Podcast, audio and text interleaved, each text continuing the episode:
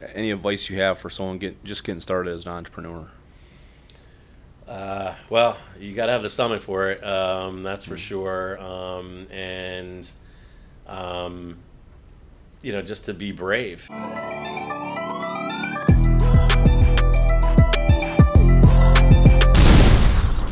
Hey, John. Look forward to hearing your story on the FITTEAM Show this morning. How you doing? Good morning. Ha- happy to be here. Awesome. Well, if you would just tell us where you grew up, uh, where you're from, a little background about yourself. Uh, I actually grew up in Massachusetts. Um, my dad was a, a, minister, so I'm a preacher's kid, and uh, we moved around a little bit, but uh, all within Massachusetts, and uh, grew up obviously a huge Red Sox and Patriots fan, and and all that. Um, sports has been a big part of my life the whole time. So obviously the uh, Red Sox and Patriots has been good as of lately. Lately, when I was growing up, they they stunk, uh, mm-hmm. but I stayed with them even after uh, I moved away, and I you know basically uh, been living elsewhere my entire adult life, but always have been a, a diehard fan, and it's it's been uh, it's been a good uh, 15 or 20 years la- the last few, and of course my two sons are they don't know what it's like to lose, uh, you know, as a. Boston fan. So they're they're happy every year. It seems. what uh, what kind of uh, hobbies and what was your background growing up? What did you like to do? Again, uh, really all sports. I you know, basketball. Uh, even when I was a little kid, I golf. Uh, I got into golf when I was about five years old. My dad was a scratch handicap, so that was you know kind of a natural for me, and I'd go out and caddy for him, and then picked up the game myself and um, but yeah, pretty much basketball and golf and baseball uh, growing up. What was your favorite? You know, at the time it was probably basketball, but at six feet tall, I knew. You know, I played in high school, but I knew after high school that was pretty much going to be it, being vertically challenged. So, um, you know, I was a good enough uh, shooting guard, but that was probably going to be where it was where it ended. so after high school, what was next for you? Uh, well, I went out to. I did play uh, out in Ohio for two years, um, soccer and golf, and then. Uh, but then I transferred to Johns Hopkins after my sophomore year in Baltimore, and um, you know, I, it was uh, a little bit more of a financial hit. So I started working in a restaurant and uh, in the area, and to kind of pay my way through Johns Hopkins. And so sports kind of had to take a back seat for a few years for me, and that was that was really the end of my quote unquote sports career. Mm-hmm. You know, until so, I got into it as from the business standpoint. Right. So after, so what was came next for you?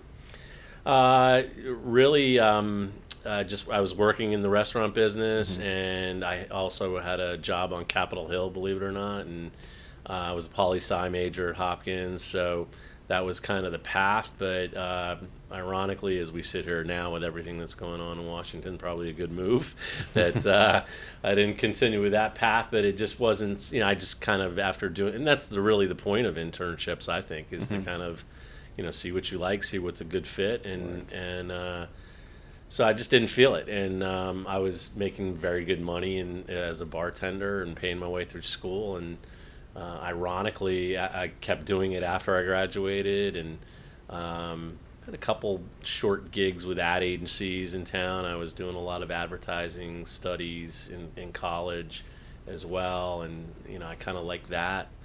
And um, believe it or not, one of my customers in the in the bar worked for the Washington Bullets in the old Capital Center in Landover, Maryland, and she knew that there was a spot um, with a brand new fledgling indoor lacrosse league. Um, and I didn't play at Hopkins, but I knew about the sport, so I got the job, and um, that kind of away we went. And so 35 years later, here I am. Still so you never played lacrosse, but you knew the sport well. And yeah, okay. yeah, yeah. Yeah, you know, I knew a lot of guys on the team, and mm-hmm. and um, you know, I understood the sport, so it was kind of easier to sell it. Um, we were just selling season tickets. Um, myself and one other uh, guy, Lee Corrigan, who ended up being my business partner years later. He now owns the Corrigan Sports in Baltimore, and uh, he actually played lacrosse at Maryland. So we were kind of the two amigos selling this brand new team, and we got 10,000 fans at the first game. And I think we had, I don't know how many season ticket holders. Um, but it, it, was you know successful. So that that kind of uh, springboarded both of us into sports marketing careers after that. So after that, what was the next step that? Well, I think you know we did that for I, I that kind of morphed into both of us becoming group sales representatives. So we we just sold. You know, this was this was back before the internet. This is how old we are. Um, but um, you know, we sold group tickets any way we could. We'd put flyers in restaurants. We'd put flyers in sports shops. Uh, you name it, um, as well as dealing with companies in the Washington area to come out to the to the events, and it was a wide range of events. It wasn't just the you know it was actually the Capitals and and then Bullets now Wizards, um, but everything else that went on in the building. So it was ice capades and concerts and um, truck pulls. You know anything that came into the building we sold. So it was really good experience because we got to deal with a wide variety of customers.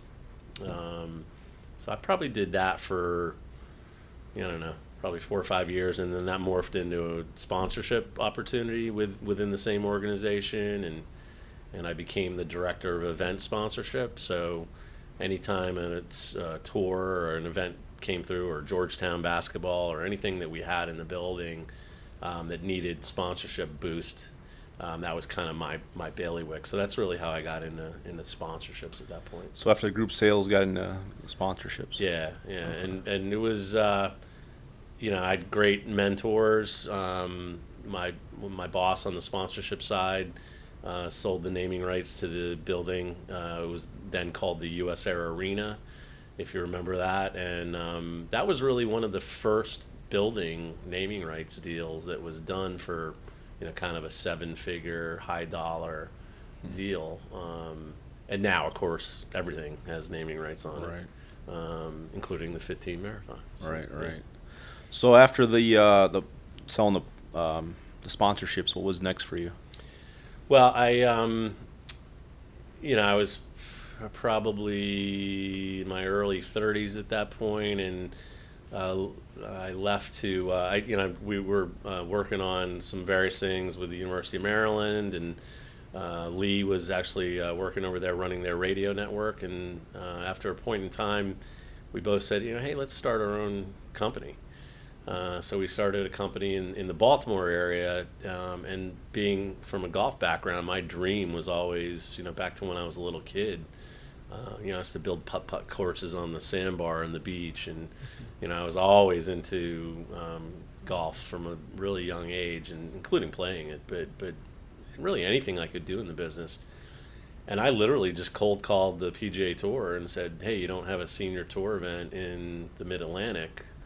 Um, how come?" And they told me, you know, well, you need this, that you need a sponsor, you need a golf course, you need a charity, blah blah blah.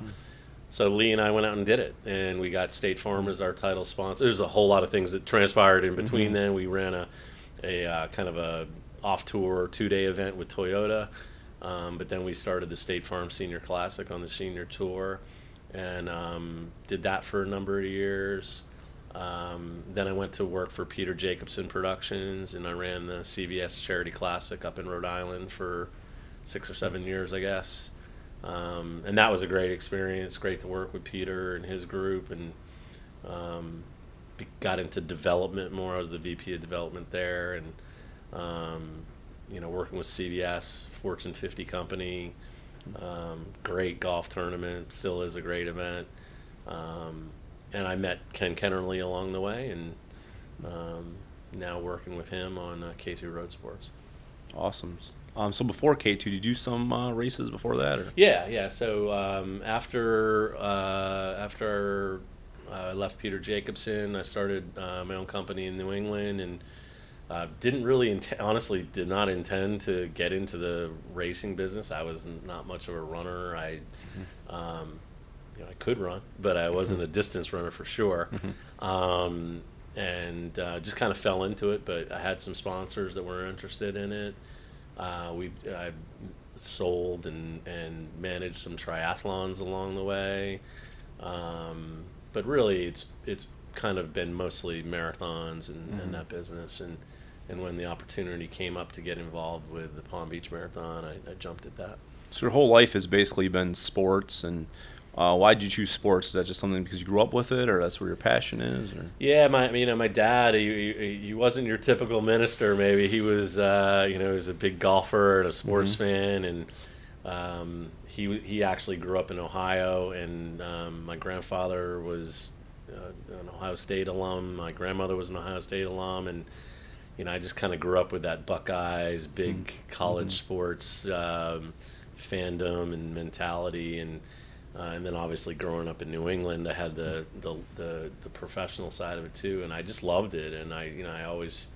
Um, you know, just when, whenever I had free time when I wasn't working at school, it was always out in the driveway shooting hoops or, you know, going to the golf course, um, playing baseball with my friends, you know, whatever. It was always sports related for me. So being an entrepreneur in sports or entrepreneur doing anything, it's obviously there's uh, some challenges, some struggles you have to overcome. What's some of the toughest experiences that you'd want to share um, being an entrepreneur? Uh, well, the event business is is difficult in that you have to be able to adapt, and you know you get you get things tossed at you that there's just no way to plan for them. You know, you- especially with outdoor events like golf or running, uh, for that matter. Weather is always a factor. I could I could give you ten stories about weather situations that, you know, you can have your rain plan or your you know whatever it is, but depending on a mir- you know a million factors, things can happen. We had a situation here a few years ago, the first year that we took over the marathon with the king tides, Mhm. and um, you know we our part of our race course was getting flooded every day, and so we had to come up with some alternatives. I think we ended up certifying about five different routes for all kinds of different scenarios, and it's just you know it, it's just a lot of that. When I was in the golf business we got hit with um, some construction issues that that uh, messed with our TV compound, and we were scrambling at the last minute to, um, you know, to, to overcome that. Um, and, and when you're spending what you spend uh, to produce a live broadcast on, on the golf channel, you can imagine it's pretty important to the customer. So. Um, you know, it's just crazy stuff that happens, and so in, in, in the event business, you know, I, if it, the struggles are just that you got you got to be prepared mentally to not only fix them but kind of keep everyone's panic level to, Right. to a minimum. Right. So two years ago, the FITTEAM uh, Palm Beaches Marathon. The, for people that don't know what King Tide is uh, and how the cha- the course was changed, talk a little bit more about that because a lot of people experience that. And Yeah, so uh, that that year we were running over the bridge from West Palm Beach into into Pa- the town of Palm Beach, and that whole stretch of the course, which is not long, but you know, with a marathon, every mile matters. Um, and it was just getting flooded every day, so we were out there analyzing it for weeks. With and because you have not only you have the king tides, but you have the full moon to consider, and you have, just have the normal tide chart.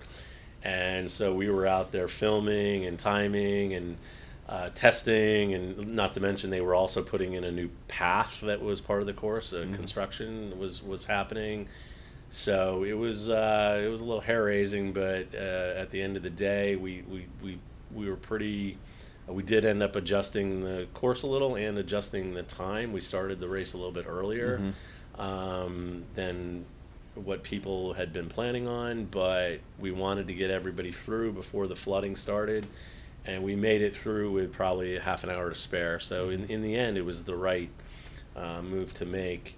Um, but yeah, it was just a curveball that you know I think we started you know looking at it you know probably 45 days before the race and. It was uh, it was definitely a concern right up until the day of.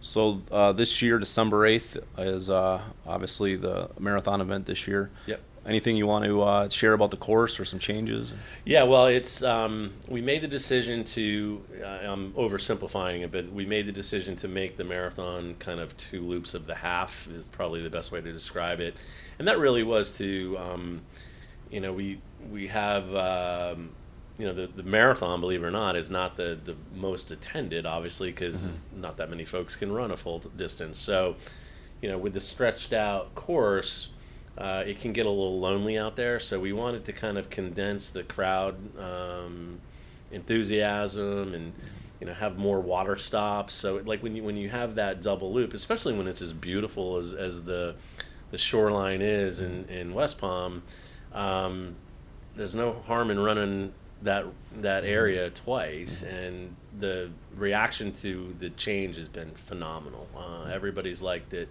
Um, you know, we're still you know p- making plans and and seeing how everything will come out on race day, but we're really excited about the the new the new course. And then December sixth, the five K and ten K. Yeah, 5K. 10, we moved the 10K from Sunday morning to Friday night, um, and it's a glow run. Um, it's uh, the night after uh, I believe they light up the Sandi Tree, which is a, a kind of a local favorite thing here in West Palm.